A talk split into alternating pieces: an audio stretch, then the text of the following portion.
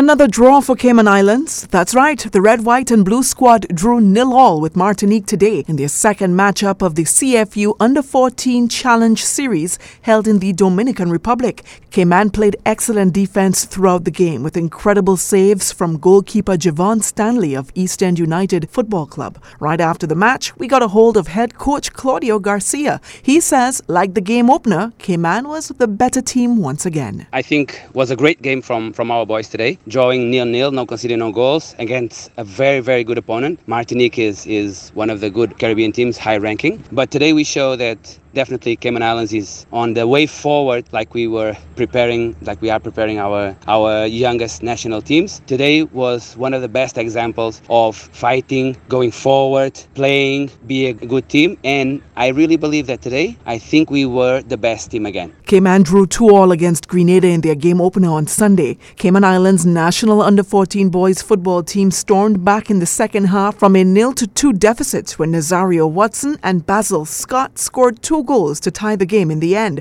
Coach Claudio tells Radio Cayman Sports it was the start they wanted in terms of performance, but not the score they needed. They were too nervous, they were too anxious, they were also too hectic in terms of going to play the game, and they felt it a little bit regarding that. I'm extremely proud what we did. I definitely have an opinion that we were definitely by far the best team today. We played really, really well. I believe that a lot of people were watching, and I think that is unanimous. However, what it counts is a two two draw, which is still didn't I didn't digest that result as yet. But also, we need to consider that these boys is the first time ever that they play any international game or even any official game with, with his U fourteen national team. So coming here to this international event for the first time and draw against Grenada. Grenada is one of the top teams in the Caribbean, like one of the teams in, in no good position in terms of ranking, let's put it like this. C F U's president Alfredo Whitaker is there, and he's quite impressed with the level of youth football he's seeing displayed. Very happy, very content, not only with the results, but to watch our girls and our boys U fourteen playing football, not the regular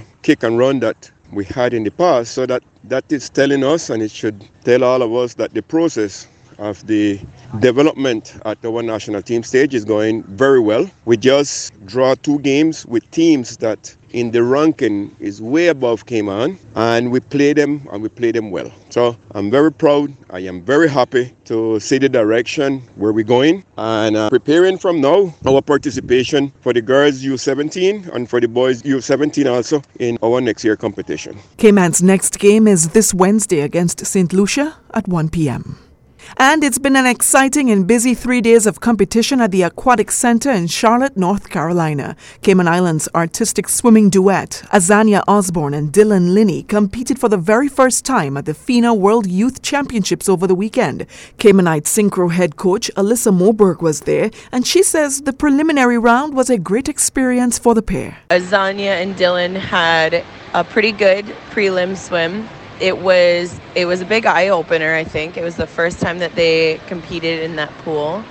And so it was kind of about getting the lay of the land and um, just trying to manage all the emotions that come with their first big competition experience. Coach Alyssa says the duo had an amazing figures day right before the finals, which helped them tremendously going into the big moment. So for those of you who don't know what figures are, figures is the individual skills competition that goes into their final score. So they have to do four required skills, and those sequence of movements are judged by a panel of judges. Then their figure score is added to their routine score to have a combined composite score. So figures went really well, and not only did it go well, but we were learning constantly. These athletes that are at this meet are at the top caliber in their age group. So being able to see how they do different skills and how they hold themselves in the water was really, really awesome. Moberg says a few adjustments were made going into the final swim on Saturday. After our prelim swim, we made a plan for cleaning up a couple areas and um, just changing some of our transitions so that they'd be cleaner and they'd feel better for the athletes in the water. Um, we also just kind of made a plan of attack for